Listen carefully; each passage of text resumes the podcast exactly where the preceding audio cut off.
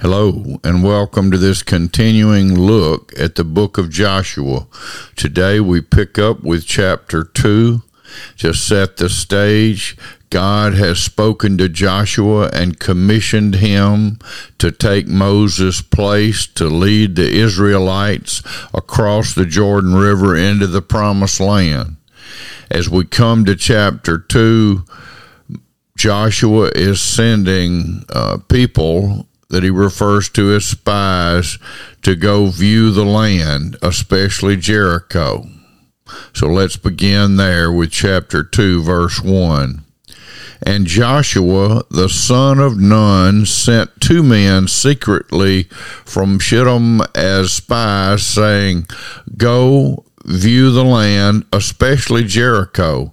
And they went and came into the house of a prostitute whose name was Rahab and lodged it there.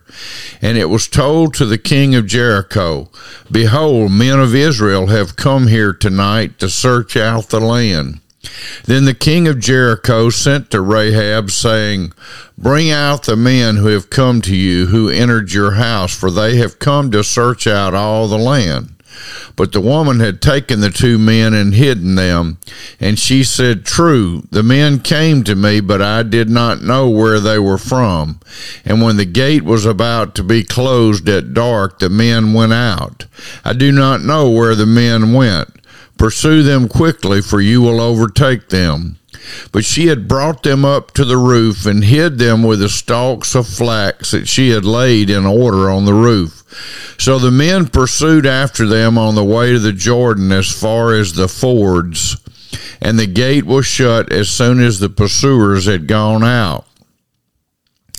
Before the men lay down, she came up to them on the roof and said to the men, I know that the Lord has given you the land, and that the fear of you has fallen upon us, and that all the inhabitants of the land melt away before you. For we have heard how the Lord dried up the water of the Red Sea before you when you came out of Egypt and what you did to the two kings of the Amorites who were beyond the Jordan, to Sihon and Og, whom you devoted to destruction. And as soon as we heard it, our hearts melted, and there was no spirit left in any man because of you. For the Lord your God, He is God in the heavens above and on the earth beneath. May God bless this reading and our understanding of His holy and living Word. What an amazing change has occurred since the spies went out before that Moses sent including Joshua being one of them. Before, except for Joshua and Caleb, everybody else gave a report that the promised land was filled with giant people and that there was no way they could take them. And now here the people of the land are, as Rahab put it, melting before the Israelites. So Joshua sent them out and he had already been told by God that he is to lead the people across the Jordan River to the land that God has already given them.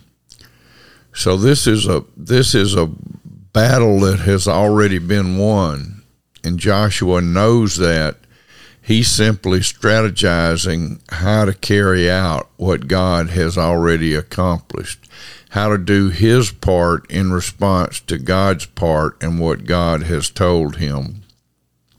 In this same way, help us, Lord, to live out what you've already told us.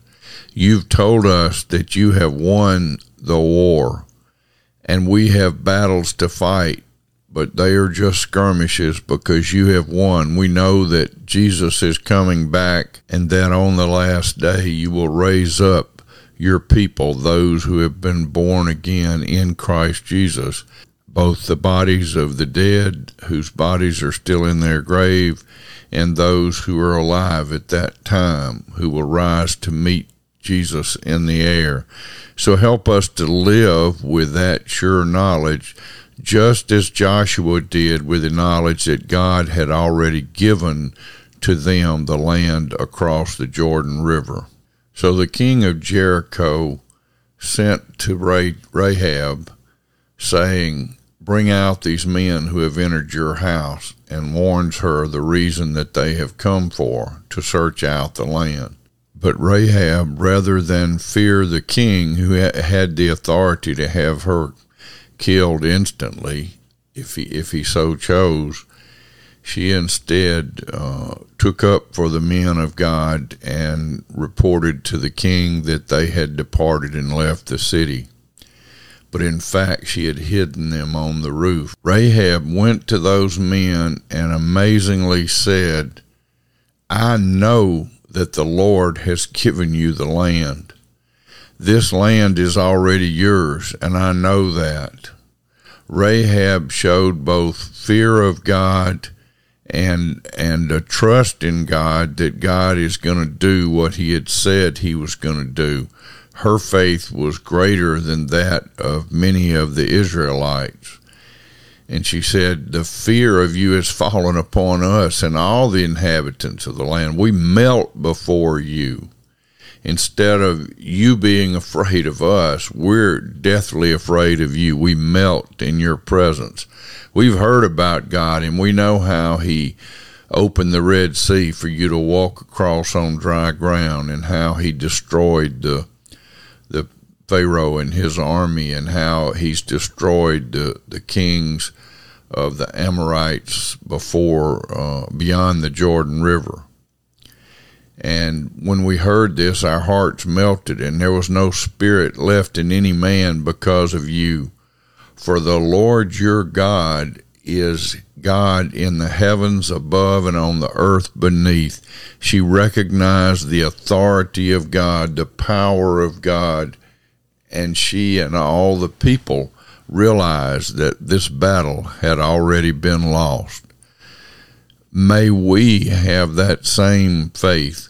May we know that this battle has already been won, that this war has been won, and that God is the victor, that we know the end of the book and we know how it comes out, and let us live our lives in the same way that Rahab did by trusting in the Lord God, knowing that He is God, and that as we come to Him, trusting Him, loving Him, and obeying Him, that it is well, it is well with our soul, that we would not be afraid of the world around us and what it has to say or do, but instead we would trust in the Lord with all our heart, not lean on the earthly way of thinking, but trust the Lord and obey Him, going and making disciples of all nations, teaching them all that Jesus has taught us, and baptizing them in the name of the Father and the Son and the Holy Spirit, and knowing that Jesus is with us even to the end of the age. Amen. God bless you. Have a great day in the Lord.